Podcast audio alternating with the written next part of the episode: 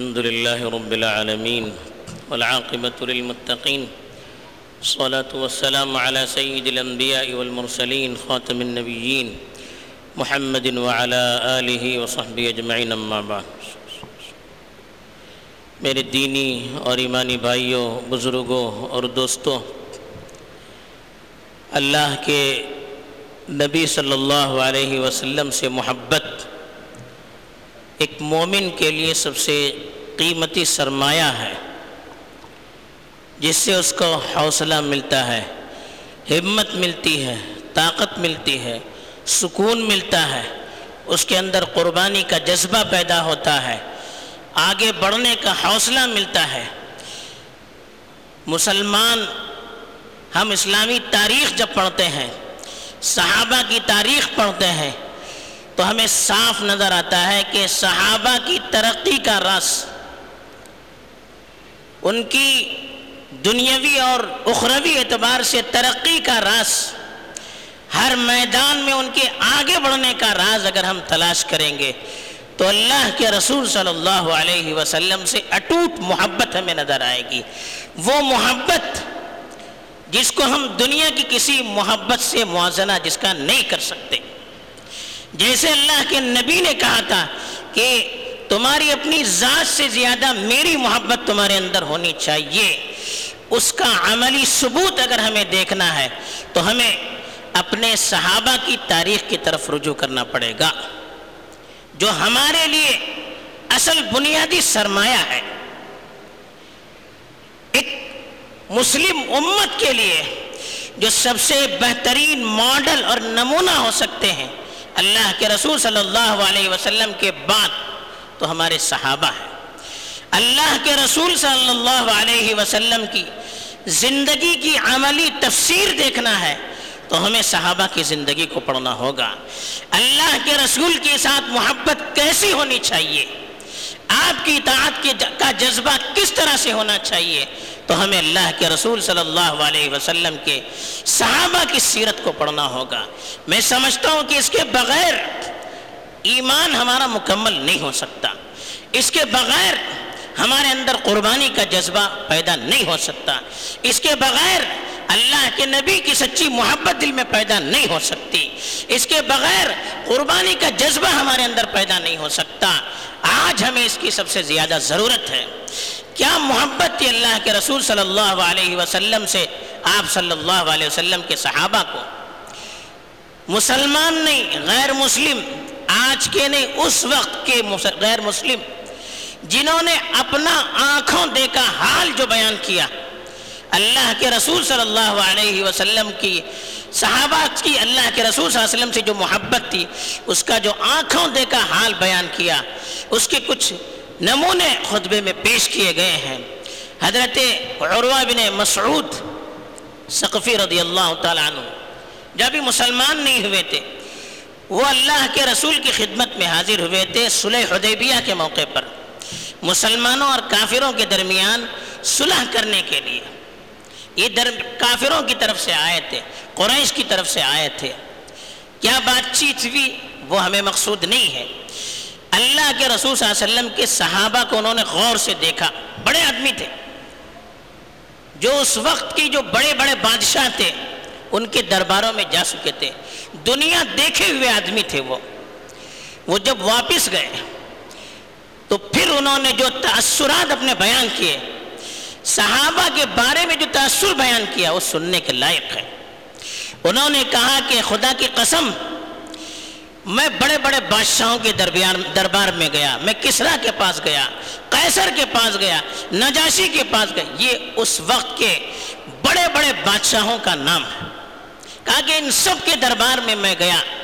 لیکن قسم کھا کر کہتا ہے اس نے کہا کہ واللہ ان رأیت احدا يعظم احدا ما يعظم اصحاب محمد محمدا خدا کی قسم کھا کر کہا کہ میں قسم کھا کر کہتا ہوں کہ کسی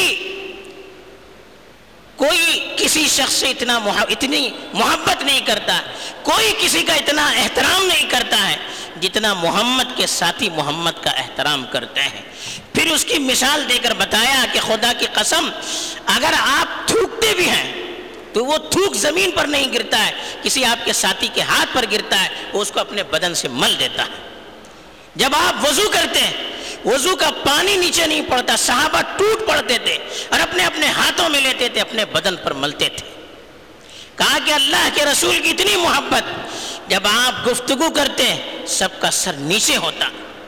احترام کی وجہ سے آپ کی طرف کوئی نظریں ملا کر دیکھنے کی جرت نہیں کر سکتا تھا۔ یہ محبت تھی۔ دوسرا واقعہ، دشمن کی گواہی کا۔ حضرت زید بن دسنا ایک صحابی تھے۔ ان کو دشمنوں میں، راستوں میں پکڑ لیا۔ ایک غزوے میں اللہ کے رسول صلی اللہ علیہ وسلم نے ان کو بھیجا تھا۔ جن کے ساتھ بھیجا تھا، ان لوگوں نے دھوکہ دیا۔ اور ان کو قید کر کے قریش کے ایک شخص کے ہاتھ میں بیچ دیا۔ تو قریش کے ایک شخص نے، جو امیہ بن خلف کا بیٹا تھا، اپنے باپ کے بدلے میں ان کو خرید لیا۔ ان کا باپ جو تھا، اس کا وہ غزوہ بدر میں مارا گیا تھا۔ اس سے بدلہ لینے کے لیے مسلمانوں سے اس نے اس کو خرید لیا۔ اور ان کو پھانسی دینے کے لیے مکے سے باہر لے گئے مکہ چونکہ حرم تھا، اس وقت بھی اس کا احترام تھا کہ وہاں پر وہ خون نہیں بہاتے تھے۔ مکے سے باہر ان کو ہل میں لے گئے۔ اور پھانسی کی پوری تیاری ہو چکی تھی۔ آس پاس لوگ دیکھنے کے لیے کھڑے تھے۔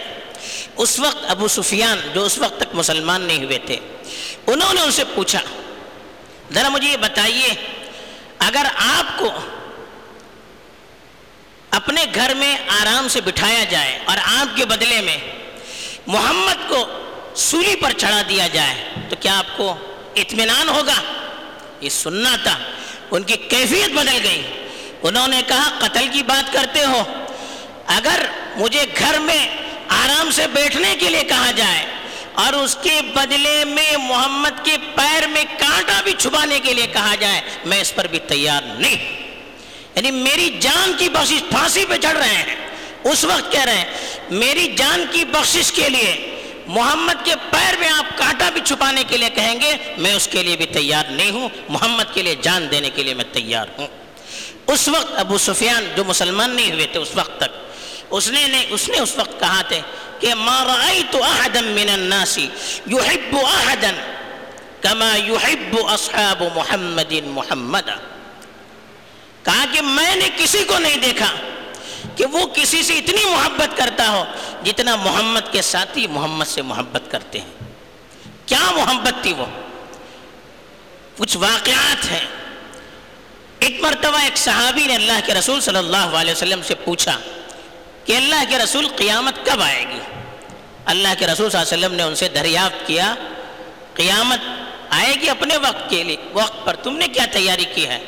اس نے کہا، انہوں نے کہا کہ میرے پاس زیادہ نماز، روزے تو ہے نہیں یعنی زیادہ عبادتیں تو ہے نہیں، لیکن میں آپ سے محبت کرتا ہوں۔ اللہ کے رسول صلی اللہ علیہ وسلم نے اس وقت کہا کہ المرء مع من احب وانت مع من احببت۔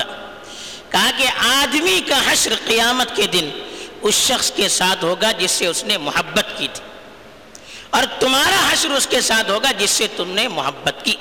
یعنی بتلانا یہ چاہتے تھے اللہ کے رسول، اگر آپ کو مجھ سے محبت ہے، سچی، پکی، تو قیامت کے دن آپ میرے ساتھ رہیں گے۔ اتنا سننا تھا۔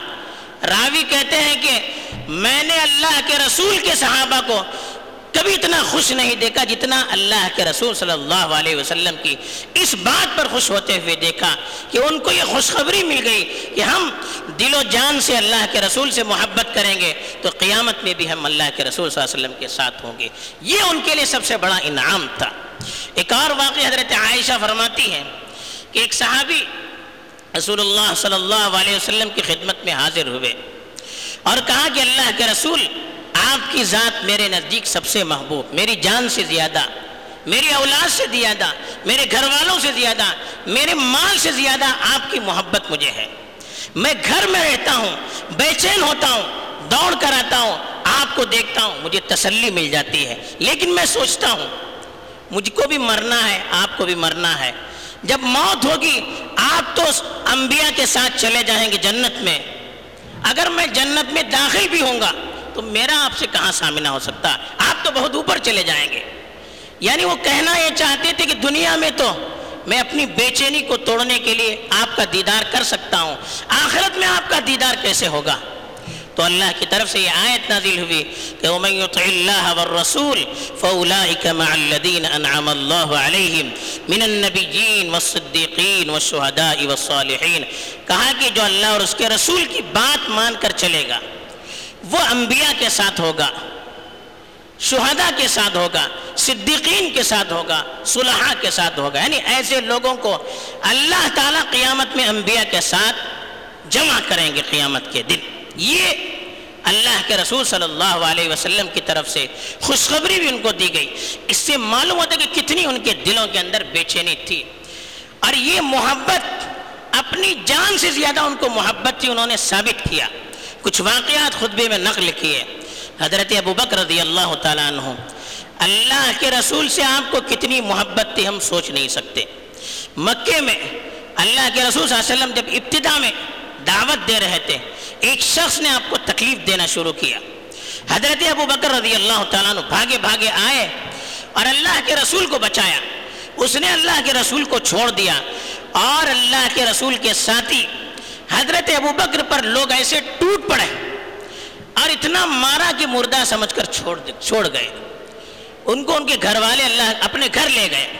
جب گھر میں ان کو ہوش آیا، سب سے پہلی بات جو ان کی زبان سے نکلی، انہوں نے کہا کہ محمد کیسے؟ جان کے لالے پڑے ہوئے ہیں۔ لیکن جب ہوش میں آ رہے ہیں، پہلی بات جو زبان سے نکل رہی ہے، وہ کہتے ہیں کہ محمد کیسے ہیں؟ ان کو سمجھایا گیا، نہیں، محمد ٹھیک ہے، ان کو کوئی تکلیف نہیں ہے، وہ گھر پر ہے۔ انہوں نے کہا، خدا کی قسم، ایک لقمہ بھی میرے منہ میں اس وقت تک نہیں جا سکتا جب تک میں اپنی آنکھوں سے محمد کو دیکھ نہ لوں۔ آخر مجبور ہو کر گھر والے دو لوگوں کے سہارے زمین پر چل نہیں سکتے تھے، سرکاتے سرکاتے ان کو محمد صلی اللہ علیہ وسلم کے پاس دیکھ لے گئے۔ جب آپ کے چہرے کو دیکھ لیا تو ان کو سکون مل گیا۔ یہ حالت۔ ہجرت میں اللہ کے رسول صلی اللہ علیہ وسلم کے ساتھ تھے۔ جب جاتے تھے، راستے میں حضرت ابو بکر کبھی آگے جاتے، کبھی پیچھے جاتے۔ یعنی اللہ کے رسول کے کبھی آگے جا رہے ہیں کبھی پیچھے جا رہے ہیں کبھی اس طرف جا رہے ہیں کبھی اس طرف جا رہے۔ ہیں بے چینی ہے۔ اللہ کے رسول صلی اللہ علیہ وسلم نے پوچھا، کیا بات ہے؟ کہا کہ اللہ کے رسول جب مجھے ڈر لگتا ہے کہ سامنے سے دشمن آ رہے ہیں، میں سامنے جا رہا ہوں۔ تاکہ دشمن حملہ کرے تو مجھ پر پہلے حملہ ہو جائے۔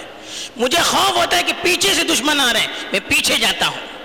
تاکہ دشمن حملہ کریں پہلے میں شہید ہو جاؤں۔ یہ محبت اللہ کے رسول صلی اللہ علیہ وسلم سے جب غار میں اترنے لگے سفر میں، تو اللہ کے رسول کو اوپر کھڑا کیا۔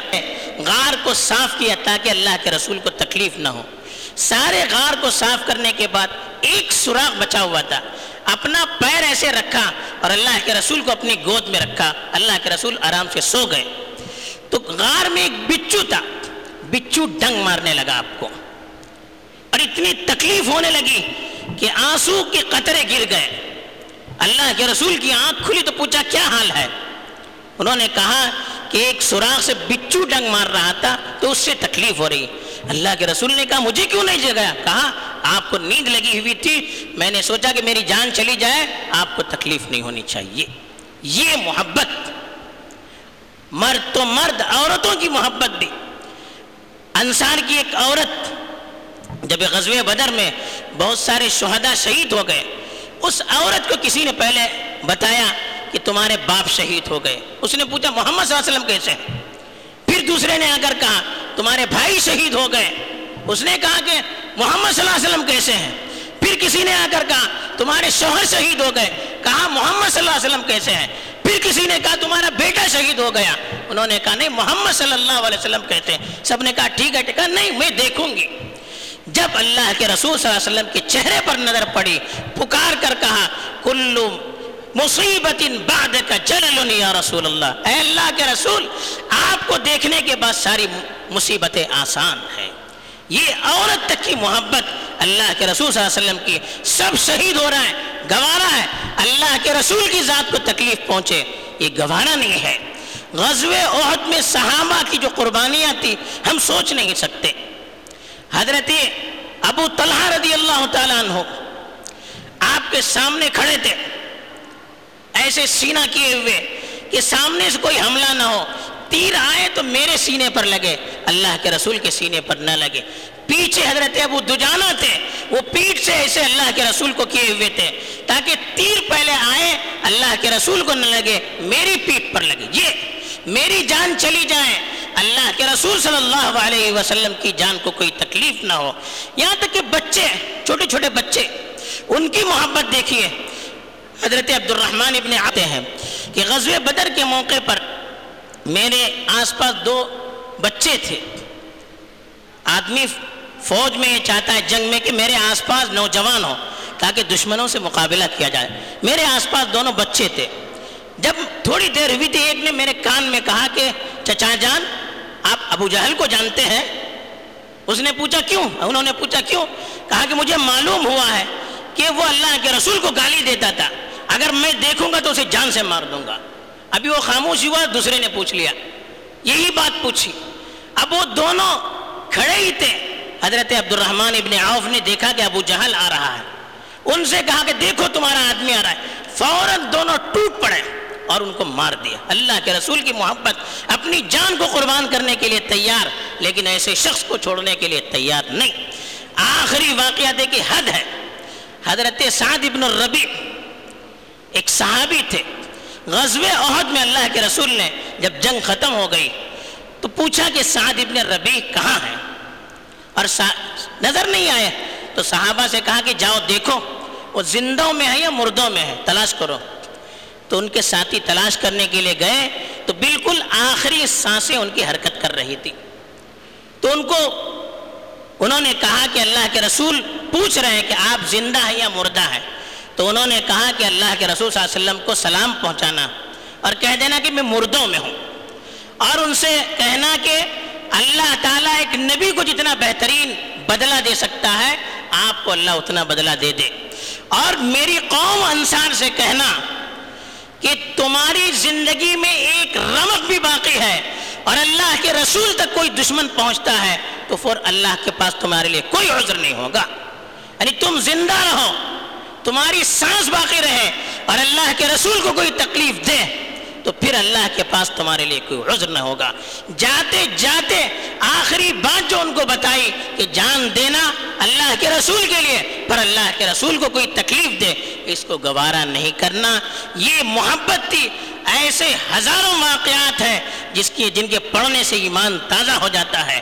محبت جوش ماننے لگتی ہے۔ یہ واقعات صرف سننے کے لیے نہیں ہے پڑھنے کے لیے ہے سمجھنے کے لیے اس محبت سے اپنے دل کو منور کرنا چاہیے۔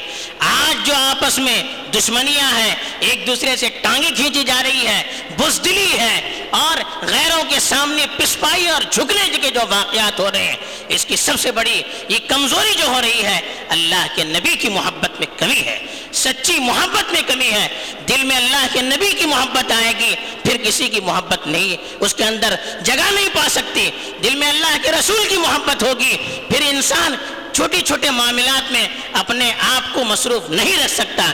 دل میں اللہ کے رسول کی سچی محبت ہوگی، اپنی جان کو قربان کرنا، اپنی مال کو قربان کرنا آسان ہوگا، لیکن دل میں دین کے لیے رکھتی برابر نقصان ہو جائے، اس کو قبول کرنا اس کے لیے گوارا نہ ہوگا۔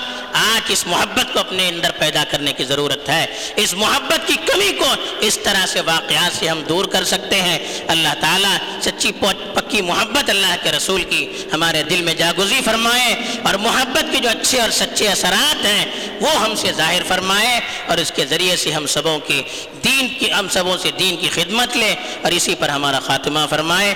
آمین۔ و آخر دعوانا ان الحمد للہ رب العالمین۔